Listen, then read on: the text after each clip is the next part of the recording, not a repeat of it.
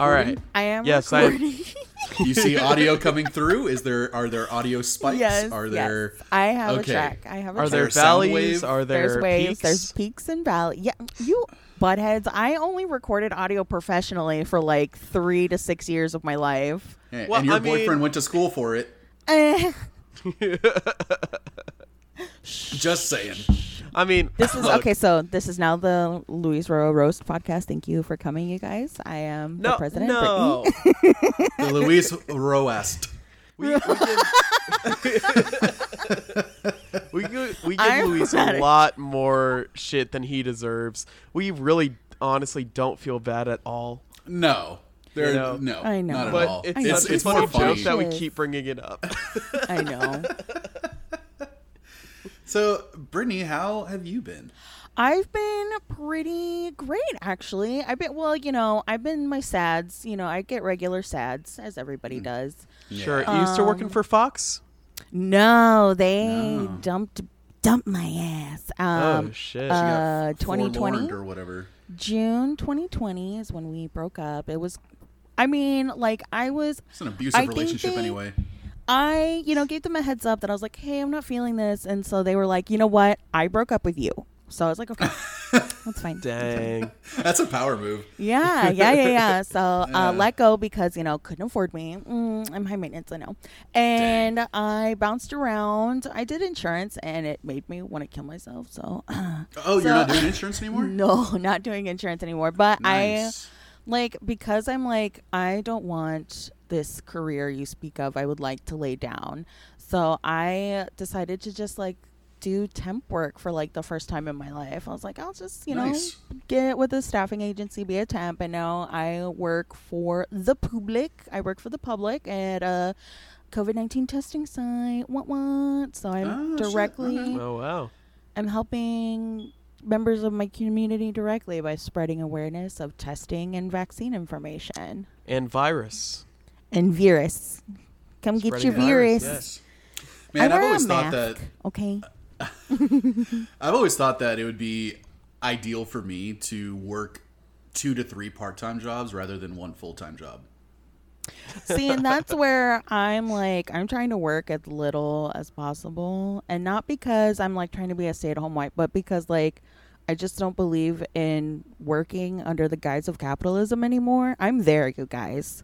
I'm there. Uh, Brittany, we're I'm right there with you. I, mean, I, I, it, I feel like people think I'm crazy at work when I tell them, you know, oh no, I after 6 p.m. I don't answer emails, or after you know I don't answer emails before 9 a.m. or whatever. Like when when I told them, no, no, I'm not going to check on the weekends. Like I'll get back to you on Monday. But They it, to them. The people that I work with, I work in cannabis now, but all the people that I work with all come from politics. So, yeah, yeah. They are fucking workaholics with, I mean, to the definition of the fucking word. And I just do not subscribe to that culture or that belief. And they see me as probably a fucking like freeloader because I'm just, you know, I'm getting paid however much money and only working eight hours a day, even though I'm not even working really eight hours a day most of the time. But it's like, I mean, Fuck you. should. I shouldn't fucking work eight hours a day anyway. That is not sustainable. Like literally nonstop working for eight hours a day is exhausting mentally, emotionally. No matter what you're doing, no matter what Not you're doing. into it. I am not into it. And even working, that's what sucks is that I'm working in weed and I'm working way harder than I was at a tech company. Mm, Way longer hours. The people I work with aren't fucking stoners. They all come from politics. They're- Ew, none they of them don't fucking smoke use. weed? No. It's the Ew. most This sounds- disappointing. This sounds corrupt. This That must have been a pretty awkward first meeting for y'all. Dude, I was calling myself a stoner in every single interview. I have been introducing myself as the only stoner on the marketing team to everyone that I've been meeting. I'm wearing that badge proudly, man. And, Of and it's honor. I'm so I'm so obviously the only stoner on the team. I came here to smoke weed. And talk about That is weed, what you sound like. Yeah, that's what that's what, I mean, that's but a that really is good what I came here to do. Um, but also, so yeah, I'm not. I'm also on that train, anti-capitalist, but like even anti-capitalism has been, you know, confiscated from us. So I'm just like, okay, and on my own little spiral downwards. And my da- my psychiatrist was like, "Here, let's add this to your regimen. It should help." Yeah. I was like, okay, all right. I'll try it because I'm just, well, I mean, um, call it weakness, call it a crutch, call it whatever you want, but I was just sick and tired of feeling that way. And I, I couldn't figure out all of my coping mechanisms to de spiral myself weren't working. So I was like, help, help, help, please help. Because, you know, I'm doing all the things the sleeping, the eating, the daily medication, all, all of it. Doing the teeth brushing, the clothes washing, like all of it. And I was like, can't lay down. Have to the, lay you're down on the now. whole grind set over there. Well, not the grind. It's more like it's more because you know I just I hate that word. I'm sorry, Brett. But like, but it's more of it, I guess in the sense of like self care, but like in the sense that of also like really cultivating self in the first place. Who am I? Like you know, because a lot of people experience that being laid off, and we talk about it a lot. I feel like that's all me and Luis have been talking about the past year is just how like everybody had that time to be with themselves and realize that they weren't a whole person and now that they have took the time to cultivate a real person that's priceless. And that's why you know going back to work for 12 13 dollars an hour trying to scrape joke, by. man. yeah that's that's nothing compared to having a full person to take care of uh so yeah that's what i've been I mean, working on lately American, Just- that's great. I'm I'm glad to hear that because American culture puts no emphasis or value on developing yourself as a person, um, finding your real interests, contributing to society in ways outside of making a rich person richer. Um, so yeah, man, I, I feel as weird as it is that we are counterculture in that way when I feel like this should be the culture. And, And, yeah. it's very strange. It's a very strange feeling I get when I see my neighbors, you know, on their porch answering calls at nine o'clock at night for work. And I'm just like, what is wrong with you? like, it has been indoctrinated. Like mm-hmm, we're, mm-hmm, it's just, it's mm-hmm. just major, major indoctrination, and uh, it is a fucking bummer, man. But you know, we're all the ones that we're gonna end up. You know, history is cyclical. We're all gonna end up on a fucking commune. Living together on a farm, growing our own vegetables, using our own shit as, as our yeah. fertilizer, and you know, raising our babies together. Oh my god, I'm dead. To circle, to circle, to kind of circle back to uh, shit. I lost it. I'm a little high. Sorry. Good. Uh, but like, um, I have yeah, wine and tea going. Drinking wine and tea at the same time. It's You weird. know, um, like I. It's funny because I just talked to my therapist about it too. It's like I, I feel like it's silly to say, but I don't know what it is other than because I don't have the vocabulary to describe it. Other than like I'm just too mentally ill to work 40 hours a week. If Mm. I am working 40 hours a week, it turns into 50 hours a week. Then it turns into 60 hours a week because it's like Uh, one thing after another. And then there's slowly and slowly and slowly, there's no, there's not a person anymore. And I'm just like, I don't know Yeah. why I'm like that, but like it's the same with like my, I don't know. It's just, the shit's triggering and I've been traumatized. yeah. Well, Brett, you're vibing, Brett. What's, what's, Yeah, what's what are your you listening to, bud? Sorry, I'm listening to the album. Oh, yeah. Oh, you said the nice. All album right. one. Well, we'll get into that in about 45 minutes. But uh, real quick, let me. I, I do want to say, I just want to add that, Brittany, I don't think you're uh, unique in that sense where Yeah. working 40 hours a week makes you feel mentally ill because I think that is what it does to people.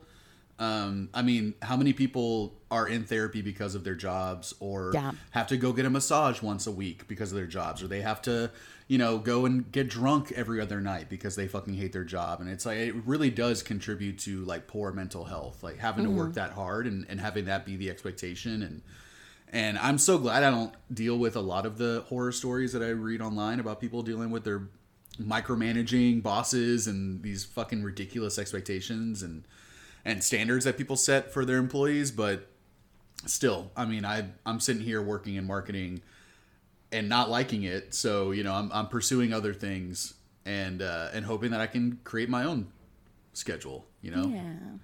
and that's i think that's a big goal for a lot of people our age. It's like entrepreneurship i think is going to blow up again um outside of etsy and youtube and stuff like that. Like i think we're all going to figure something out.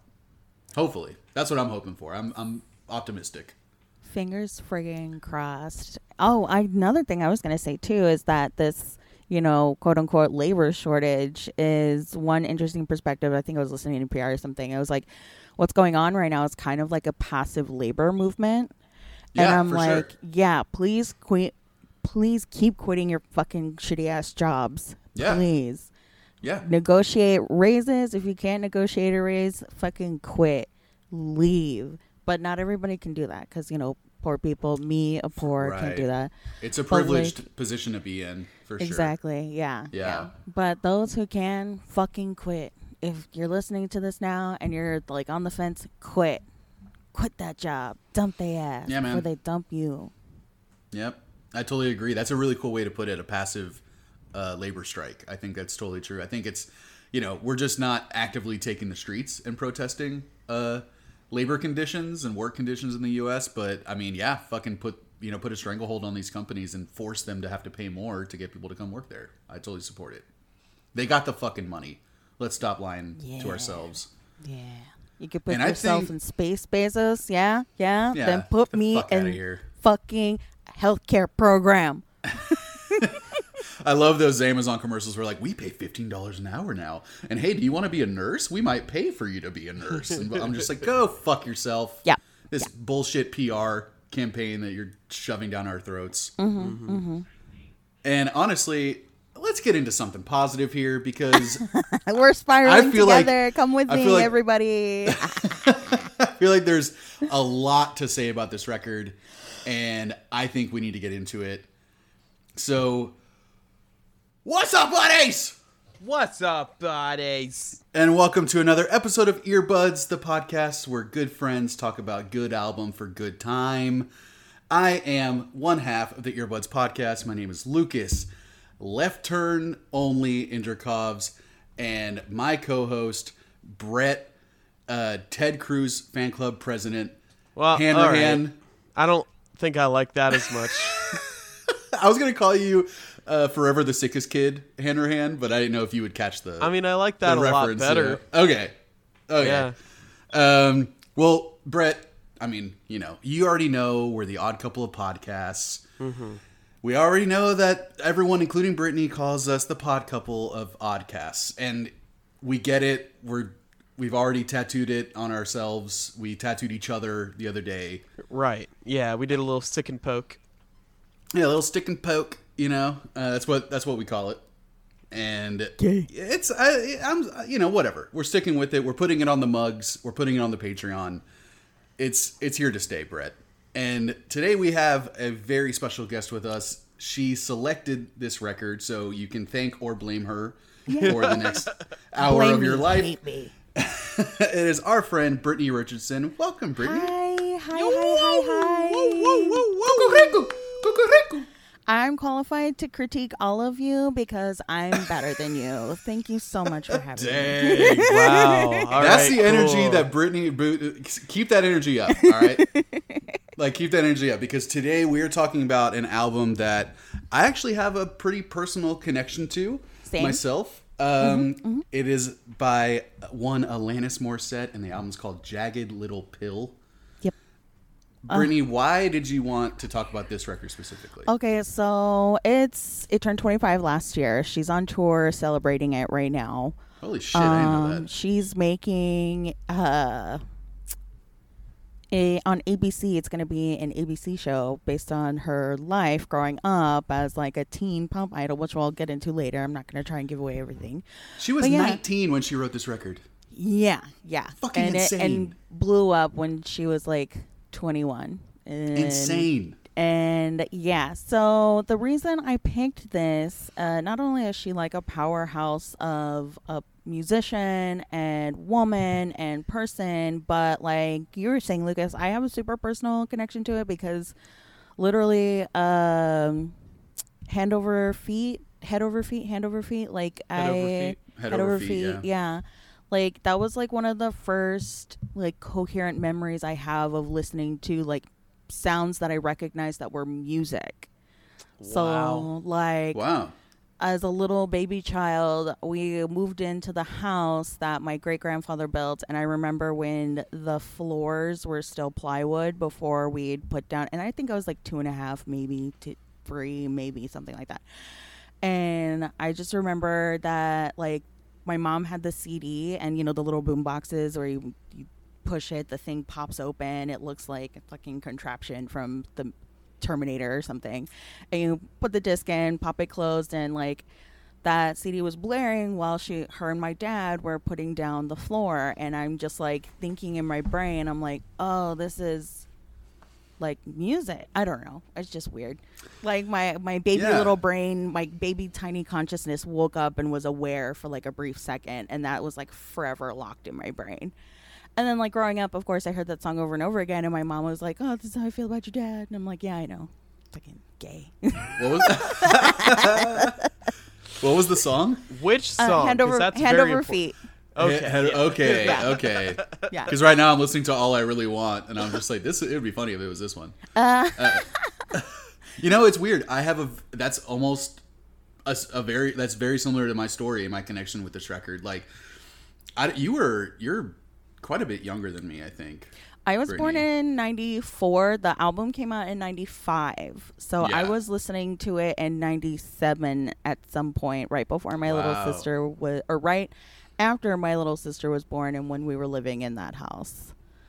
Wow. Okay. So yeah, you're like seven years younger than me. So I was seven, pretty much when this album came out, uh, or eight. And yeah, this was uh, the first. I heard "Ironic." I watched the. I saw the music video, and which is fucking great still to this day. And it was the first time that I heard a song on my own, and decided this is the music I like Yes. wow. that, that was the first time I ever like you know outside of the stuff that my parents had on all the time. This was the first t- cassette tape I ever bought, and uh, it was very formative for me, like developing my own taste in music. I mean, within a year, I was listening to like Rage Against the Machine and Blink One Eighty Two and Korn and stuff. But she was Alanis was my intro into my musical taste, and interestingly enough, I actually connected with my sister about this record this whole last week while I was listening to it.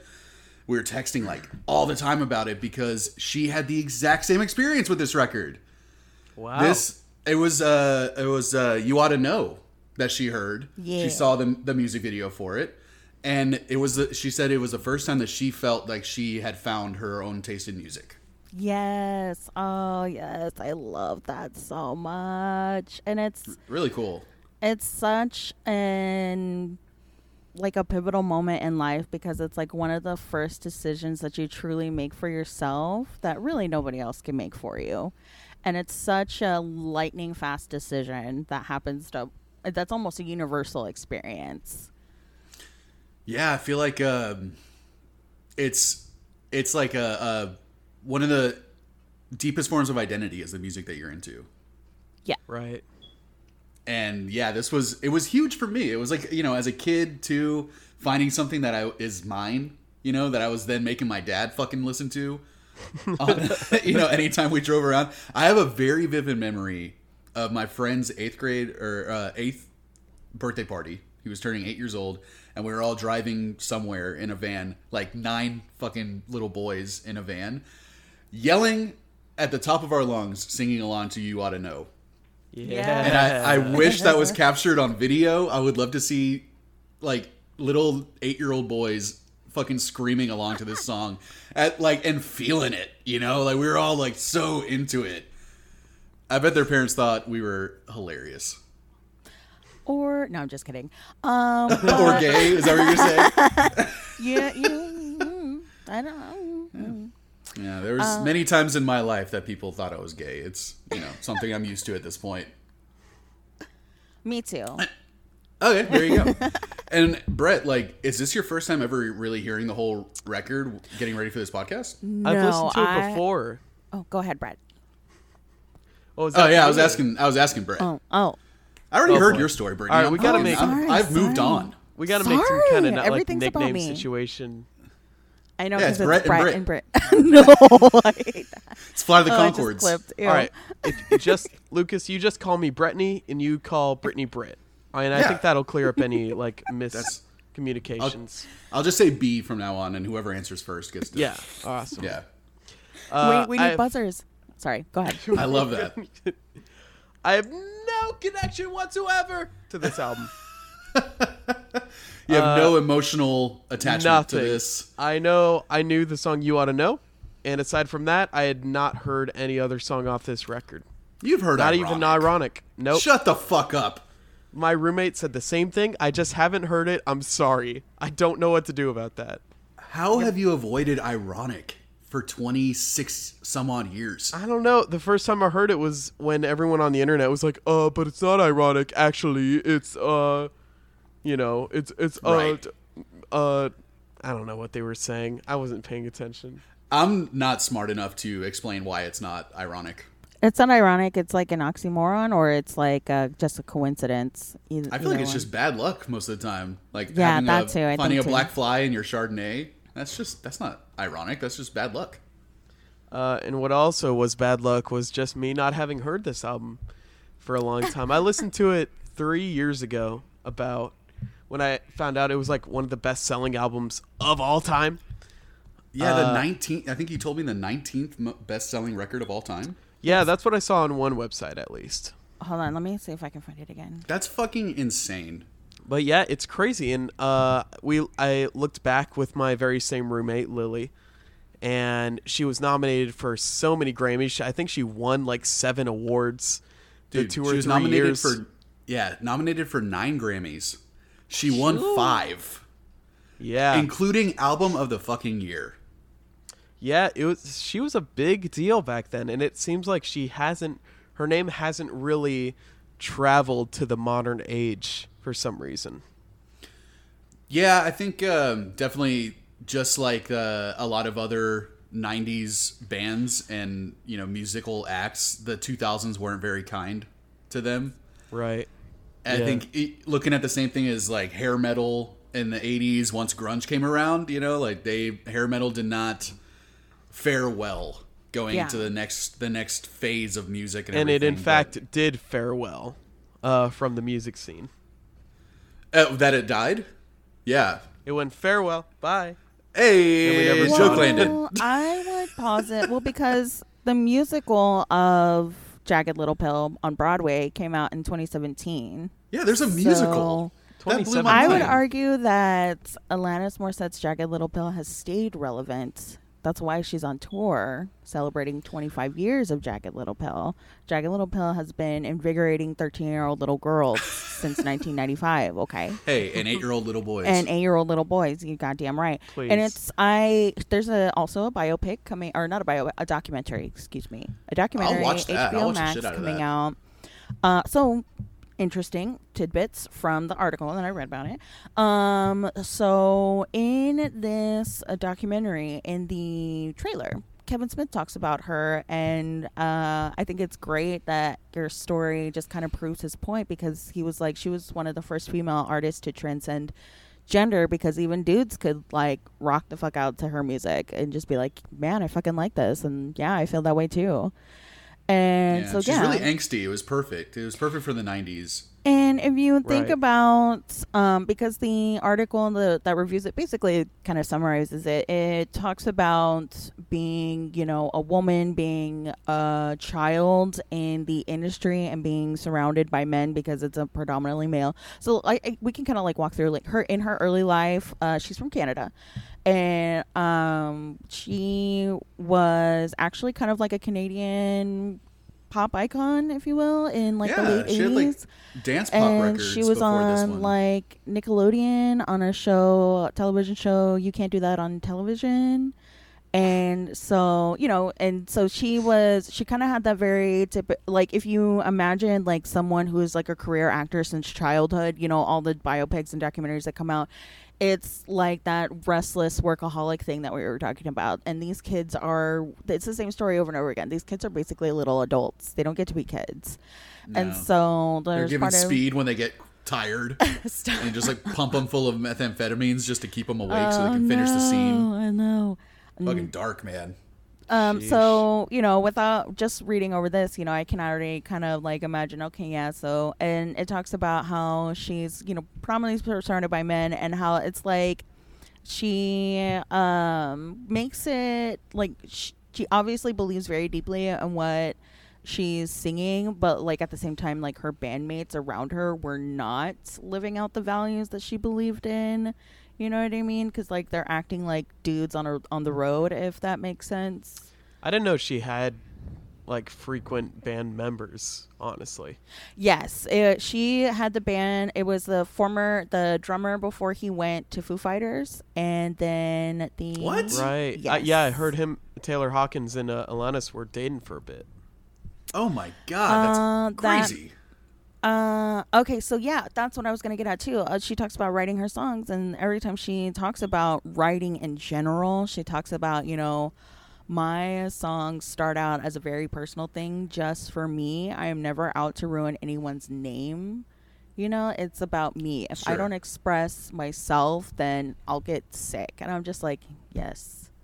You know, it's I that mean- type of like it's this type of energy that lives inside of you that if you don't express it, it does make you physically ill and manifest itself into physical illnesses. And I'm just like, I feel that on a very, as a Yeah. right as a writer myself, I don't- or just a creative, whatever. mm, I I feel that feeling very personally and deeply. Doesn't it suck that you feel like such an asshole just for calling yourself an artist or calling yourself a Well- creative or or you know a, a musician like just kind of labeling yourself as that is just so is seen as so pretentious that everyone you know everyone that has a little bit of modesty always feels like an asshole when they call themselves an artist but whatever man. If you make a really good meal that shit's art. But I'm also on the like that idea that like labels are important because it provides for nuance and minutia and things like that. But you know what? That's a different topic. But yeah, so um, just like diving you're diving down a fucking rabbit hole here I am, I am. But yeah, so I over the li- what little I was able to skim over right before, you know, the hour before we're recording. Uh, she's a very what I like to refer to as like an S- HSP, highly sensitive person. And as a as a fellow HSP, um, the a lot of a lot of like her explosive passion is often like misconstrued. And like a lot of how the media was talked about her like the way the media had described her of course it was all it was in the 90s so it was still predominantly male voices talking about a young woman.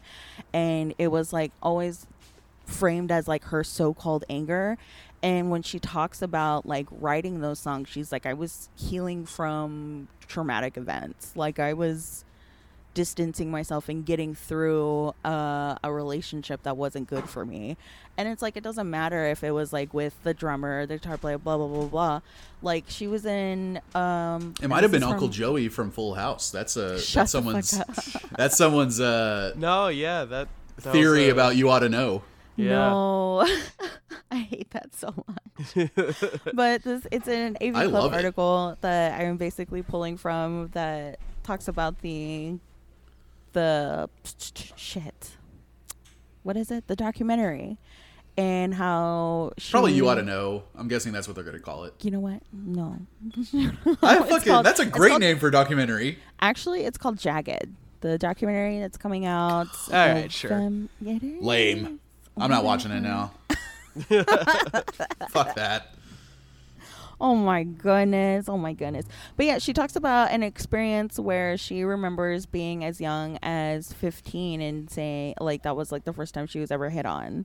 And it's like, Mm. ew, what are you, ew, ew, what are you Well, hopefully it was from another 15 year old. No, it's uh, no, it's I- I obviously would from hope so. because you're in a well. You have to remember she's like the you know the career actor musician, so she's she's surrounded by producer. adults twenty four seven. Yeah, Yeah. Yeah. and so it's just like adults fucking suck. Adults really really fucking sucked back then. Yep. They still fucking suck now. Yeah, I uh, I mean the first time I ever got hit on when I was like 23, so I, I can't didn't have to deal with for my that, first thankfully. time. Brett, you're looking pretty fine today, bud. Is that Hey, Lucas, I, I didn't know you thought that way about me. yeah, are those cat ears, or are you just uh, looking like a fine? No, go ahead. No, I'm- no, I'm no, I gave up- I gave up on it. Call me a pussy. It's fine. I, no, but you, You know should've what I said meant. Oh, you a Jesus. fine fox. You should Uh, see, I just I regret saying it already. This is the Lizzo episode all over again. Uh, is well, look, why don't we? why what don't- happened on the Lizzo episode? I need to go listen to it now, which Uh, is you on need my to list. listen to it. I was very my list. cringy on it. I was extremely cringy. But Um, I think that's enough background of the album, huh? I think we should ought to we should ought to No! get into it. Thirty minutes in.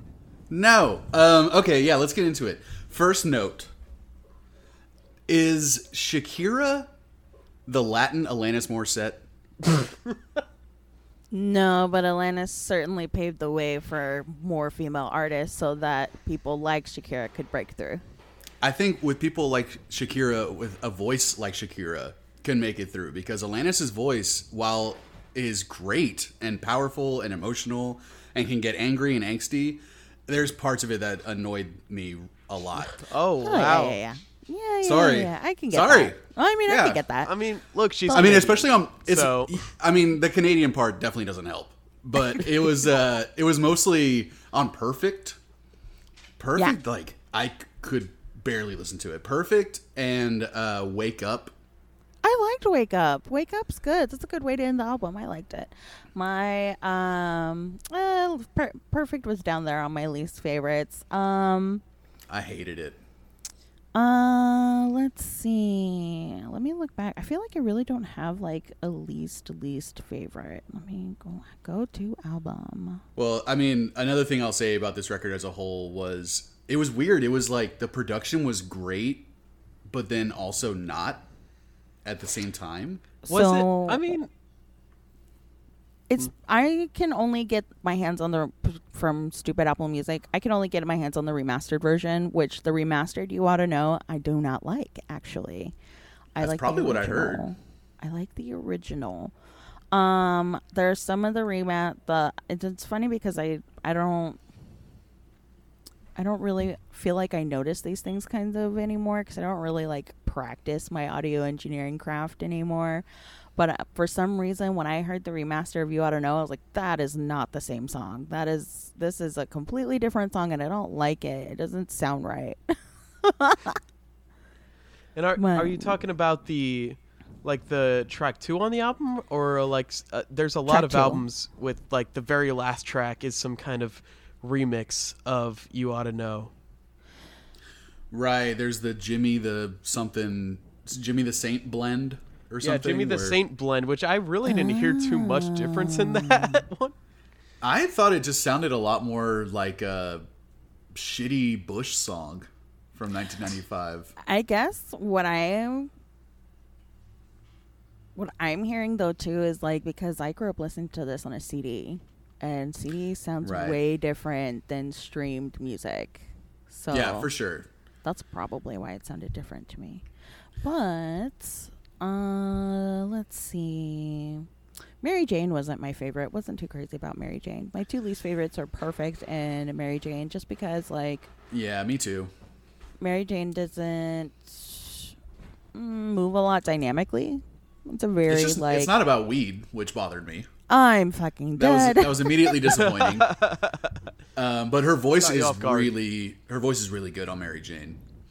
But what I was saying about the production and like Brett, you know, like let me know what you think, man, because I thought that everything sounded pretty good, but the drums were so 90s. There's something very flat about the drums on the whole record. yeah, and Uh-huh. it's that lasted into the early 2000s too. Because when you say that, it really makes me think. Because like Brett has heard me scream about this before. You've heard me probably heard me scream about this before. Like the Slipknot song, the "Push My Finger Through My Eyes" song. That the drums on that track sound Duality? Like dog shit. Dog It's the shit. only thing that Yeah. slowly stops the that whole just the drums just sound like terrible asshole. Like the whole all Damn. of those mixes back then from the early 2000s. After I learned how to like how to mix, mm, whatever.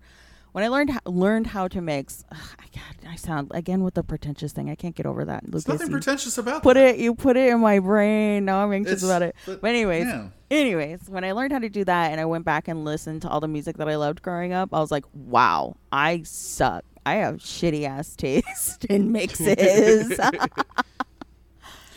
I think a lot more drums are programmed these days. yeah, Well, that's sure. what Louis. Yeah. Every time I bring a new song, he's like, "That's drum.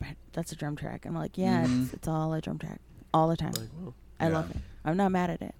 I you know, I think one of the things that disenchanted me from sound school when I went was that people were talking about all that stuff and it like with this album is like as well like the production of it didn't really I didn't really notice it all that much one way or Hmm. another. I just I just enjoyed the songs for what they were.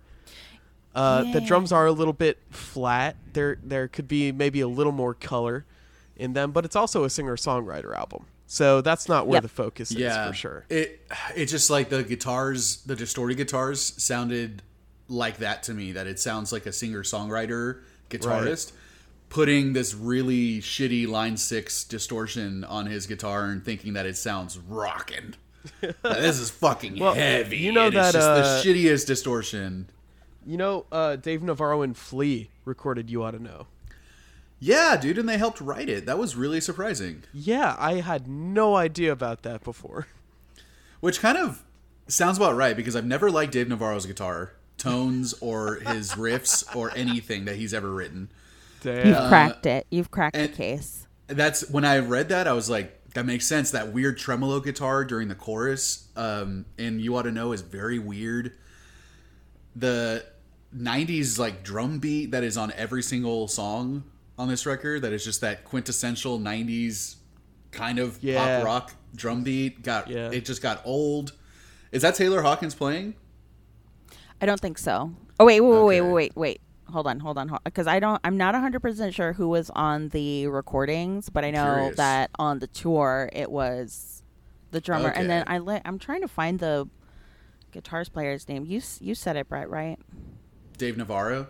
Dave Navarro. I think he he only played on You Ought to Know from what I saw. Yeah, I don't. I don't know if they. It wouldn't surprise me if they'd played on other songs, but that's the only one I know they played on for sure. That they're at least credited. Yeah. uh, like songwriting credits.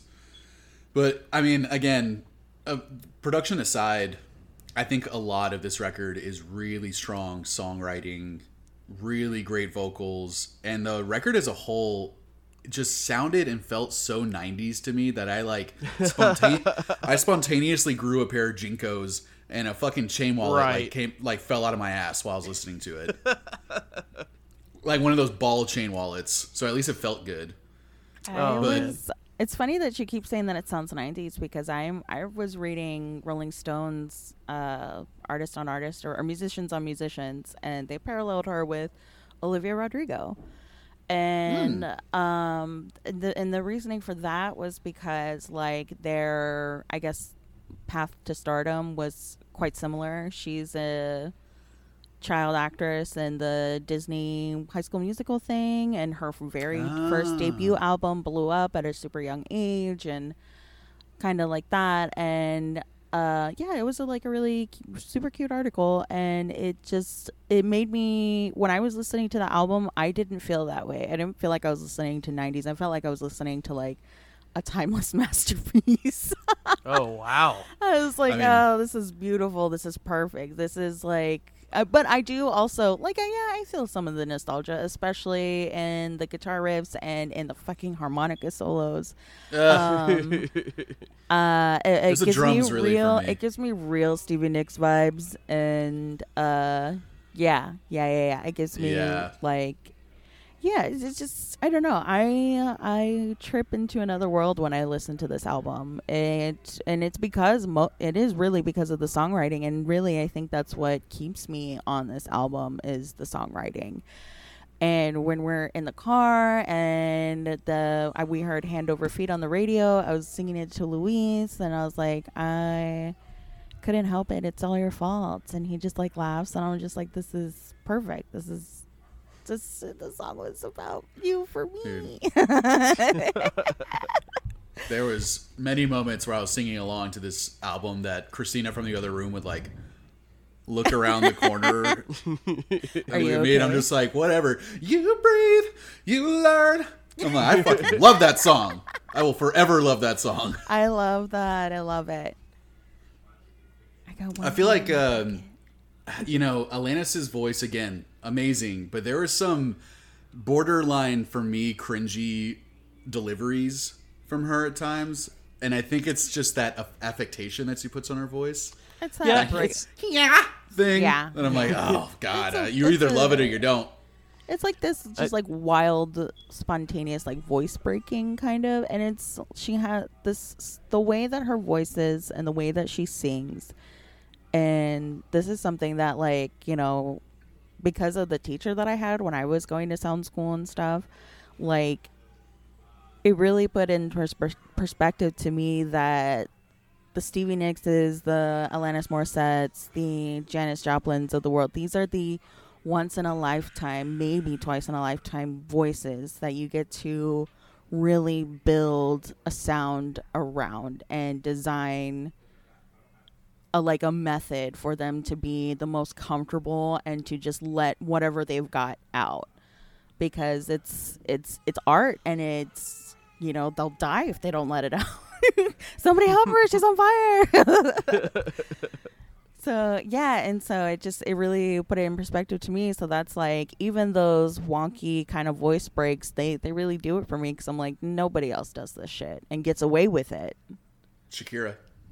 You, well you all right. know Okay. but at the same time, so that's the thing. Shakira came after Alanis Morissette, so Alanis Right. Morissette really turned the people on to that kind of wild, raw, whatever she has that you know that thing that she has to let out or she'll die.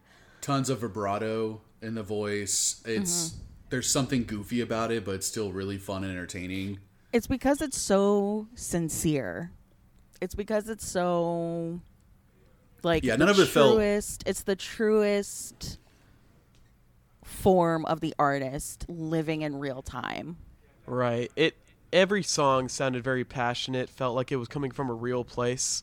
And it seemed like she prioritized that instead of like rhyming sometimes.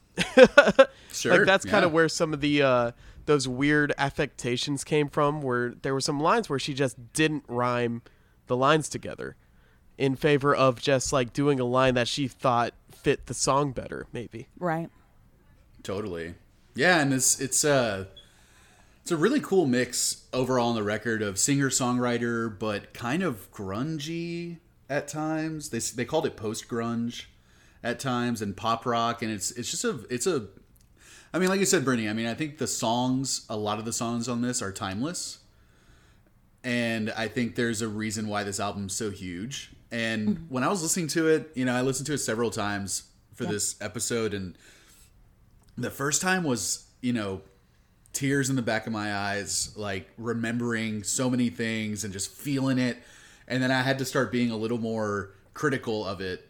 Mm-hmm. And really outside of the things i already said I, the drums are tinny and boring to me some of the guitar doesn't sound great Right. Yeah. the, i feel like the middle of the album has the best production for some reason it's just those songs That's stand out the works. most to me That's, that's, yeah that's like the formula. I, I don't know. Ah, there you go. um, but yeah, I mean that's that. You know, once we got into, uh, you, I mean, really, like once hand in my pocket, all the way through, head over feet. I would say the production is just top notch for me. Like that, those are the songs that I feel like there's nothing wrong with these at all, and there's really only two or three songs on this record that I don't really enjoy. yeah. Like this is yeah.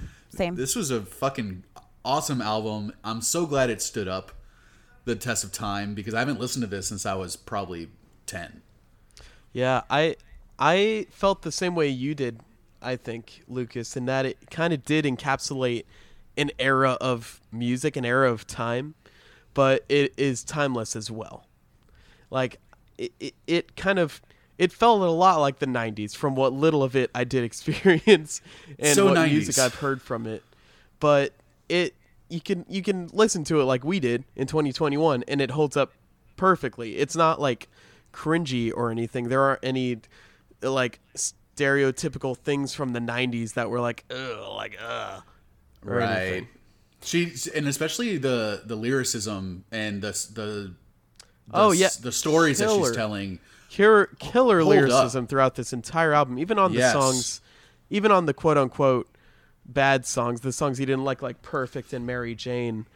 Still I'd say great like The lyrics. lyrics were still good. Yeah. yeah, Yeah. she was very passionate about those songs as Yeah, well. absolutely. for sure you can hear it you can hear it and uh and that's that's how i feel like you know a lot of the songs that are coming out in the last five ten years are not going to hold up like this album did because they mention twitter or texting or you know it's like all those like early 2000s rap songs that mention sidekick like Or you know, hit, MySpace. hit me up or myspace My or anything like that. there oh, are Oh, my no zeitgeisty words that she used on this record. Like this can you can listen to this if this had come out in the 60s or this had come out today, lyrically all of it would be relevant and and, And- current. I would go a step further too and say the content, not only the lyricism, but the content of the lyricism. And I think that's like the key sure. into writing a timeless song is to write about a timeless subject or a timeless feeling, which, you know, all feelings are timeless, whatever. But like, you know what I mean? Like just, you know, heartbreak, sorrow, growing up, um, you know, growing up in music, growing up trying to figure out who you are, figure out who you are, and then not being afraid of saying it out loud. All, Right. all that, all that good stuff. It, it's something that all of us relate to all the time. I don't know if you guys can hear Luis snoring, but he's totally passed out. I is- could not hear that. it is 7:53 p.m. Central Standard Time, and What the fuck is that chair moving? Oh, that's you. Okay, Oh, no, yes, yeah, that's me. you.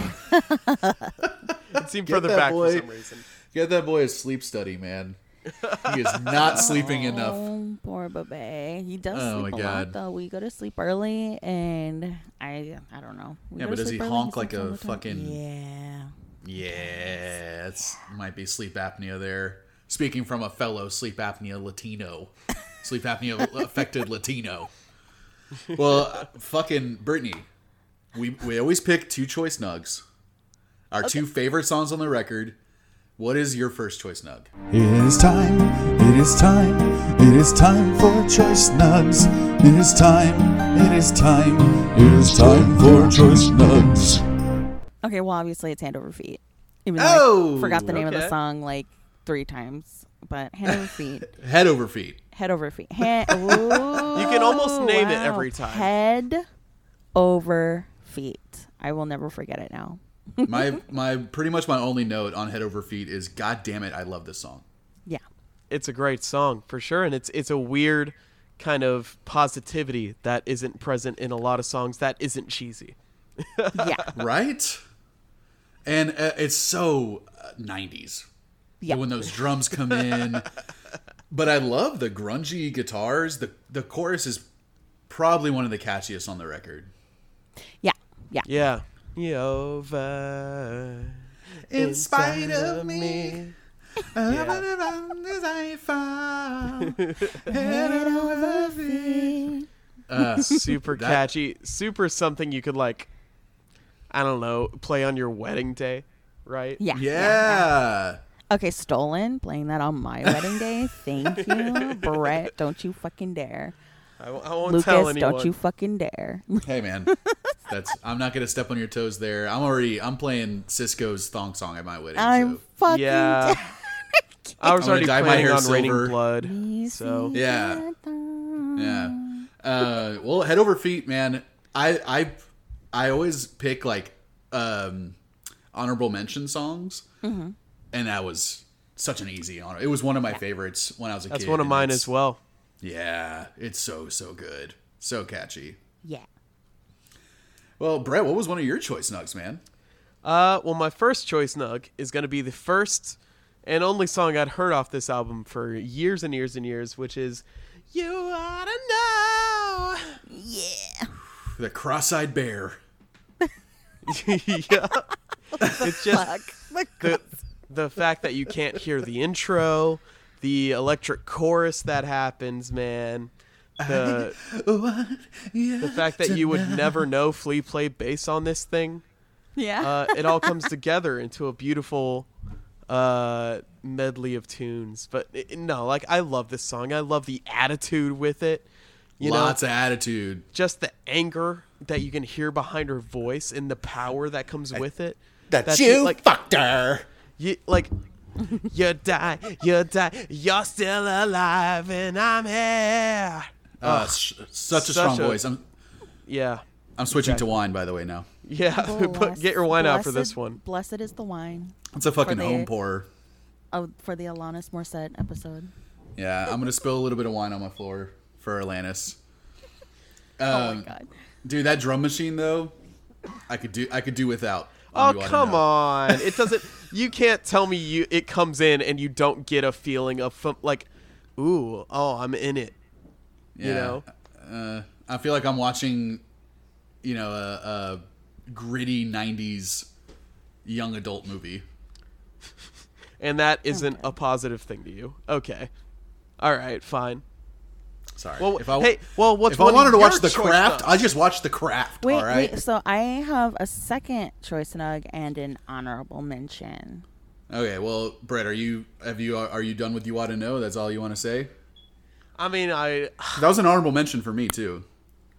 I I'll I'll lay off because it seems like we have a lot of nugs to get to in this time. We got a lot of nugs. I'll- Nuggies. let me let me do my first choice nug, uh, which is hand in my pocket. Yes, It's giving out a high five. classic. I would and the other that is- one's such a That's got to be the most. Canadian song that she has on the album. Yep, yep, yep. Why do you say that?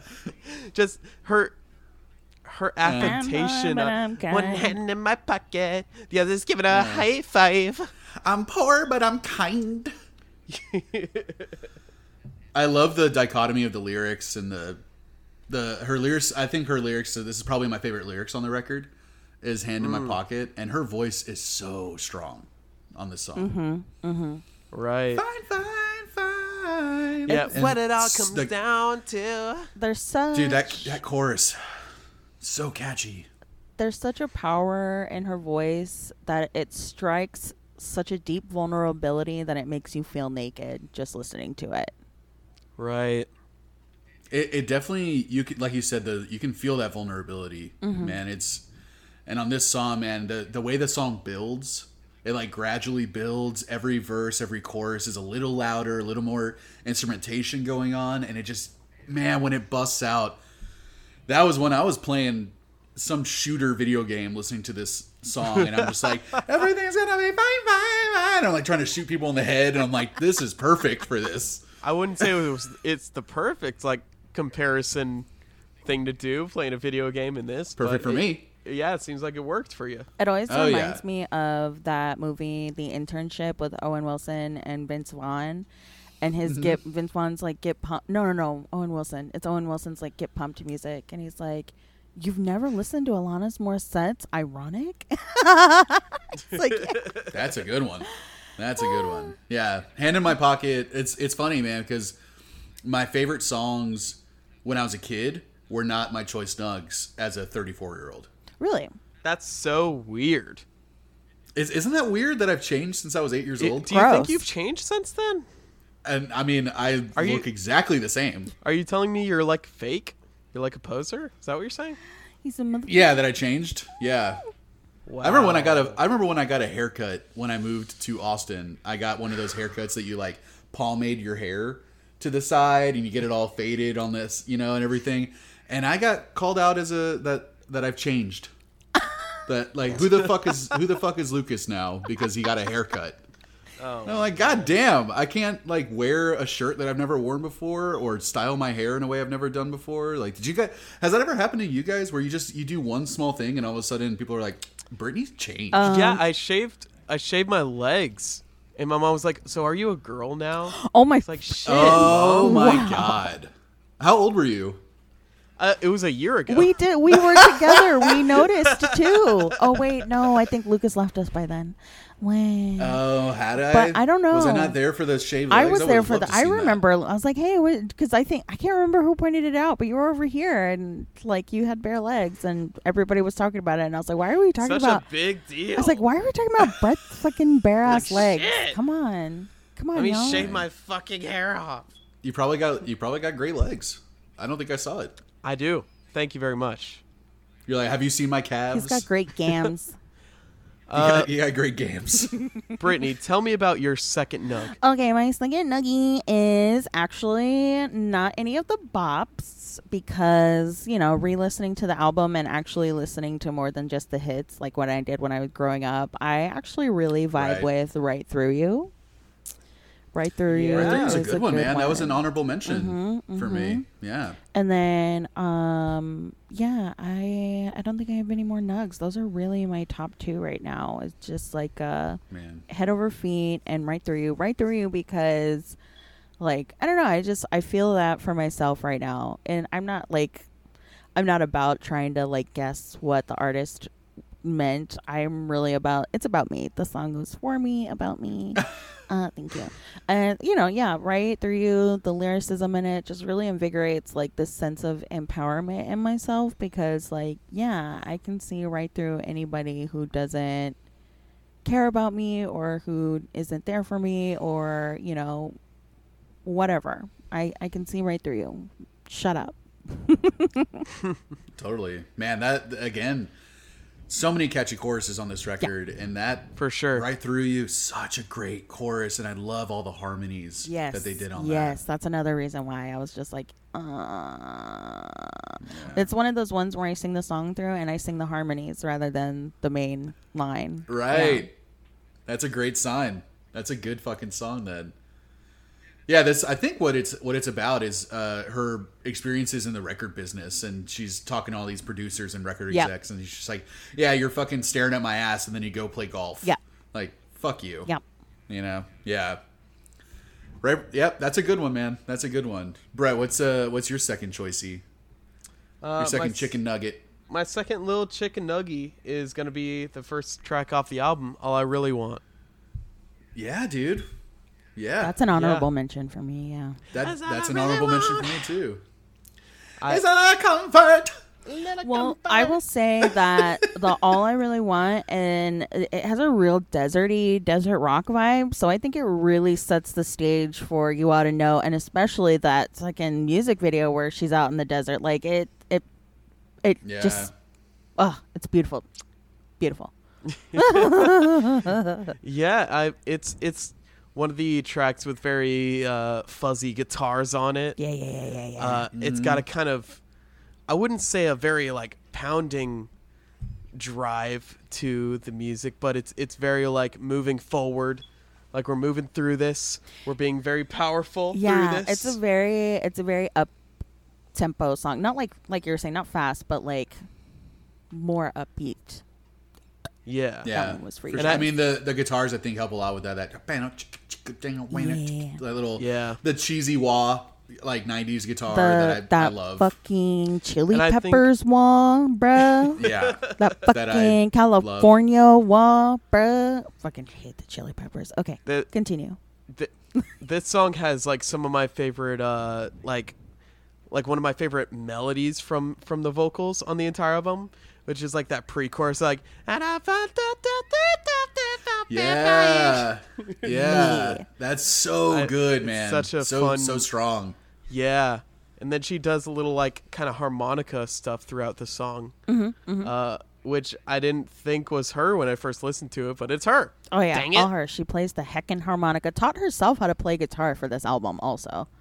really For this Yes. album, wow. wow Um, yeah, apparently her and the and the co-producer, co-writer, they just met and vibed Yeah, and just wrote all these songs together. The story that gets told over and over again is that her her first the two albums, the two pop albums in Canada. The first one was considered a success, the second one was considered a failure and she was ultimately dropped from her label and she was living with her parents, bouncing back and forth between like studios and trying and like friends working out stuff with friends and then like yeah, like she said she Glen Ballard, I think is his name.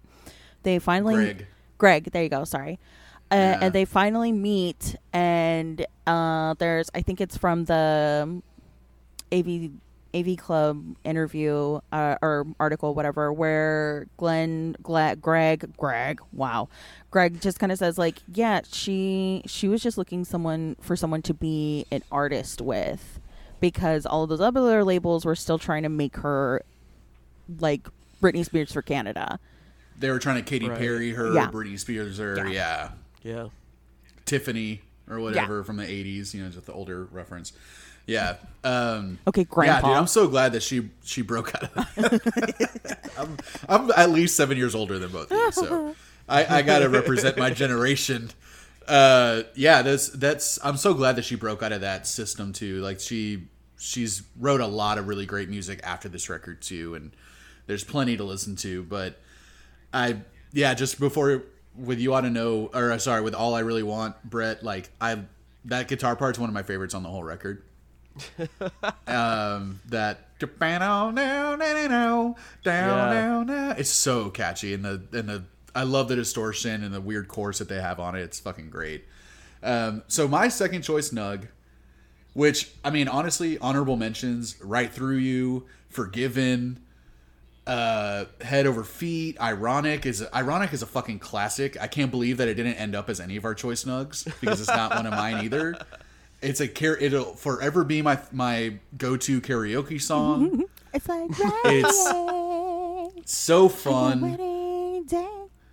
Okay, yeah. and it, and it used no, you're good you're good and it used to it was clearly my favorite when i was you know eight years old um, but man yeah you learn is a very strong second choice nug for me Wow. you live you learn you cry you learn Yeah, you it's kind of got an R&B feel about it, doesn't it? yeah for sure yeah it sounds like it could have been like a fucking brandy song in 1998 oh man. and and it's the song that they say that she says jagged little pill in it and it, i'm always yeah, just like ah, they that's said Love it that. Thing. That's another thing. You They said learn it. you learn blew up as a single here. I think it was like the fourth or fifth single or something like that. But still, it's like the title track Yeah. got, got popular. You know how fucking rare that is. And it's such a great line too on the jagged little pills it's swimming in your stomach Mm-hmm. I, I love that i love the harmonies the production actually stood out to me being really good Yeah. on on you learn Very well produced Mm-hmm. everything is really clear all the instruments are super clear the bass is p- deep and punchy and like really Yeah. up front in the mix it's the same drum beat as every other song, but whatever. They sound good. The Get guitar over sounds it. great. I gotta get over it. uh, her voice is the the chorus again. I mean, she's fucking. If if this album was only choruses, it would be a ten Wow. by far, by far. I mean, she she knows how to write a chorus, man. She knows how to write music that is both artistic and like easily accessible to a lot of people. Like something mm-hmm. that the masses will enjoy. Yep, absolutely. Yeah, and I feel like growing up, there weren't nearly enough, or at least I wasn't exposed to nearly enough other female vocalists. Uh, by the time I got to middle school and high school, there was a time there where the only real big female vocalists were pop vocalists, and I just didn't like it. I couldn't connect with the Christina Aguileras of the world. So I could recognize that they were good, but to be honest, their voices annoyed me and there wasn't there's not enough Alanis Morissette influence on rock music and there's not enough female led vocalists when I was growing up and now I it's some of my favorite like music that I've heard the last few years is female led rock music. Yeah. I feel like women are you know in in rock are finally being accepted for having rougher voices and not having to be pretty sounding all the time or soft sounding Well, all the time I or will also and say that uh, you know, Courtney Love, you know, we we we we women, we rough sounding women, we, that we've always been there, and uh, and I will take a quote from my just not exposed enough. You well, I'll, I'll take a quote from my most like wonderful idol. Literally worship him, Michael Hobbes. He said that like this funny thing in his maintenance phase podcast that like oh Hollywood remembers like every three years that women can make money and are marketable and have talents. And Right. yeah, and it's like Hollywood's a goldfish.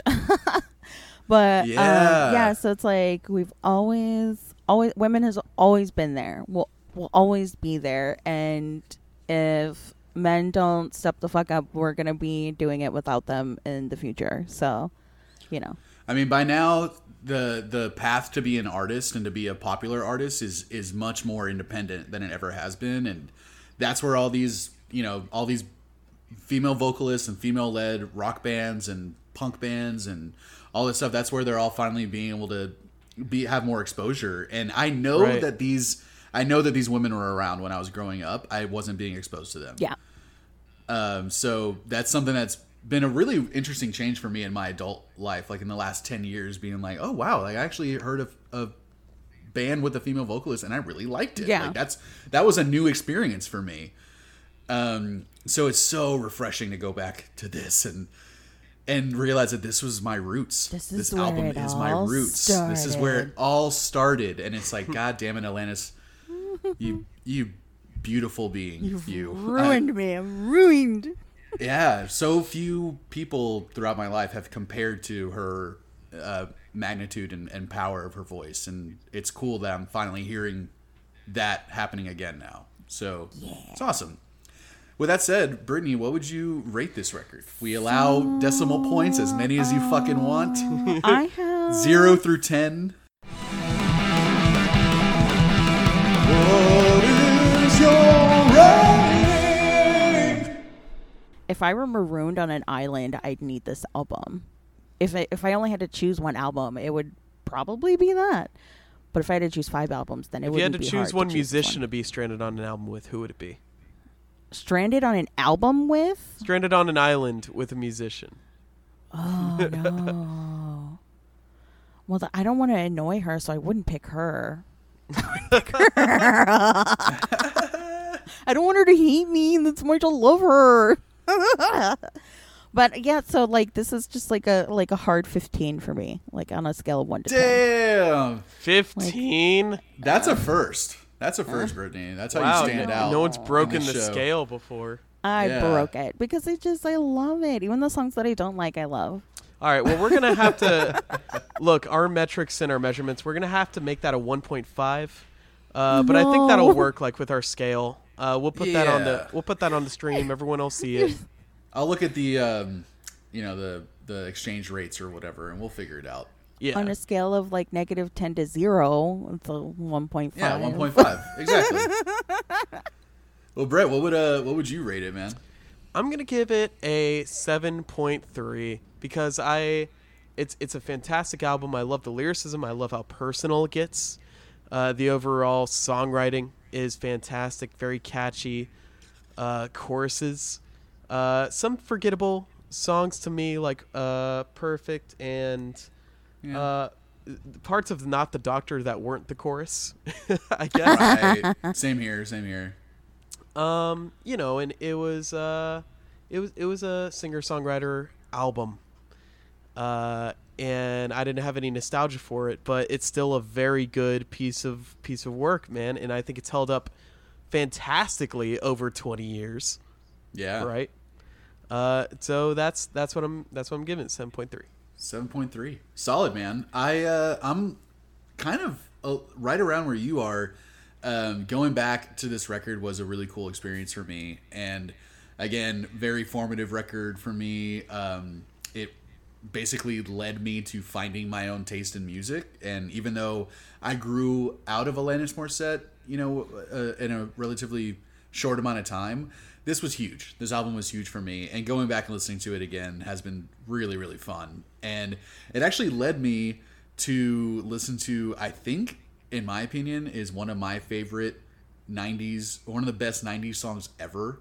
And it's her song that she wrote for the City of Angels soundtrack called Uninvited. If you guys have not heard I- that song, I think I've heard it, but I could not recall it at the moment. Yeah, I was It's- like, I'm sure I've heard it too, but I don't remember it off the top of my head. It's incredible. And if that was on this record, that that's my choice Nug Alanis song.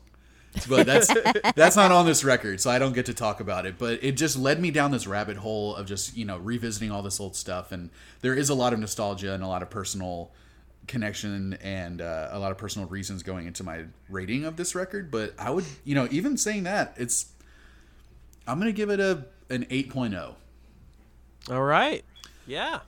Yeah, it's it really did stand the test of time. And you hate Canadians. and I I really, I mean, I could do without them in any in most Well- situations. Yeah. Right. Well, either way, both of you are imbeciles in my book. Get out of my face. Yeah, sorry we didn't give it a 15 out of 10. 15 out of- you know how I'm scales heavily, work? I am heavily biased though because like I just uh, women being women in front of everybody. Yes. Yay, women! Uh, Yes, women, but also Women like, with a for Y. the same. Uh, I don't know who the Y is for, but thanks, Lucas. No, just, it's so it doesn't say men. Okay, God, get with it, Britt. Right, can't- Brett? Britt Okay, doesn't. Dude, I, Okay, but upset. uh, foolish of you to assume I can read. Okay. Okay, my bad. yeah, sorry, that was our bad. Yeah, a Y is like a long line with a little line. You know what?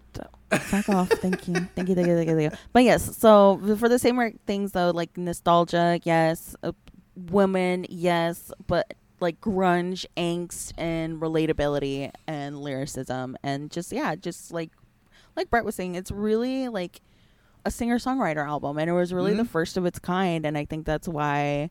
Because it was relatable and because it was the first of its kind, and Alanis is just so unabashedly Alanis. It blew the fuck up, and here we are, 25 years later, still talking about it. Right. Yep, thanks to you. Yeah. You made us talk about you. it. Yeah, Thank you, it's, thank it's your fault, by the way. I know, and but it was destined to happen. I had to uh, browbeat my way onto y'all's, pod- y'all's podcast somehow because y'all weren't going to invite me. Dude, we haven't we haven't had a guest on in forever.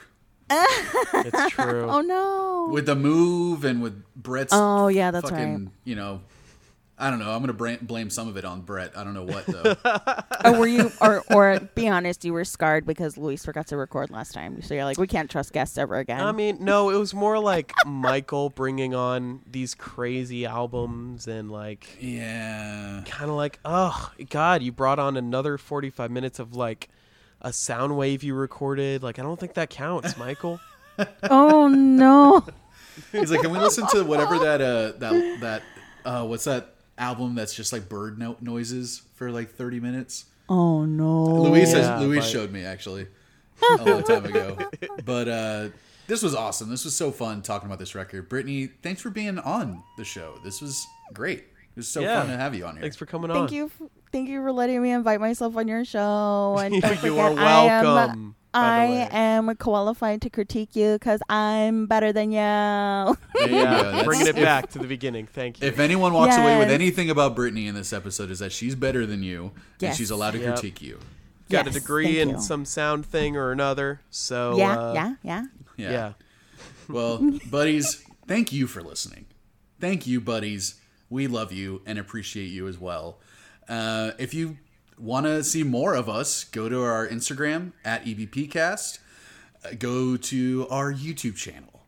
Go listen to our shorties. Every Monday we release a new episode. You know what's up. Comment on the post. Let us know what you thought about Alanis Morissette because, I mean, we really have barely got into this to be honest. This is slightly over an hour, and I think we just scratched the surface. for sure. Yeah. so much more to talk about. Um, you can find me on Instagram as Jean Luc Guitard. You can find Brett on Instagram at Brett Hanrahan. Brittany, is there anything you wanted to promote? I mean, don't follow me. I'm boring. And Don't look for also, her. What what account don't shouldn't they me. follow, Brittany? Just know that Yeah, what's I'm your at? better. Just know that I'm better than you at Birdie Brittany on Instagram. Okay. B R I so T T N E Y, Birdie with the Y. if you don't agree with any of Brittany's posts on Instagram, just know that she's better than you, so you can't really. Disagree with me, so Yeah, Brittany or, you posts. Brittany posts all the best memes from iFunny, so don't try to Stop. follow if You you're if you don't feel bad about that. Yeah, follow me if you just want to see. I hate you, Brett. Your, my follow count just went down because of you. Fuck you. I mean, my all I pretty much do on my account is repost hard uh, hardnews.net, hardtimesnews.net uh, memes and and ebombs world memes. So, you know, I'm not doing much on there either. Oh, hey, you had a gem though with our Lord and Savior Nine Inch Nails. So I love that one. I'm so glad you got that. You're the only one that that sent me a message on that. yes, Brett, uh, what would you uh, what would you rate this episode, man? I'm gonna rate this episode a 15 out of 20. God damn it. Great minds think alike. I was going to give it a 15 also. Brett, do you know do you know uh Brett, what are we listening to on the next episode, man? I'm pretty Oh, sure it's your pick. Shit. If you don't have one picked, it's okay. We don't have to we don't have to put it on the recording. I do not have one picked yet, but get ready for it, buds. oh my god, I'm so excited. A surprise album. A surprise album. You'll find out when you click on the fucking episode. Anyway, thanks again, buds. Thank you, Brittany. Yay, thank you. Bye. I love both of you. I, I hate everyone. No. Uh, all right. Well, fine. It's fine. Cool. Awesome. Brett, uh, good was this? Lucas, this was good. oh, you guys. Okay, I'm gonna stop recording now. Yeah, three, two, one, now.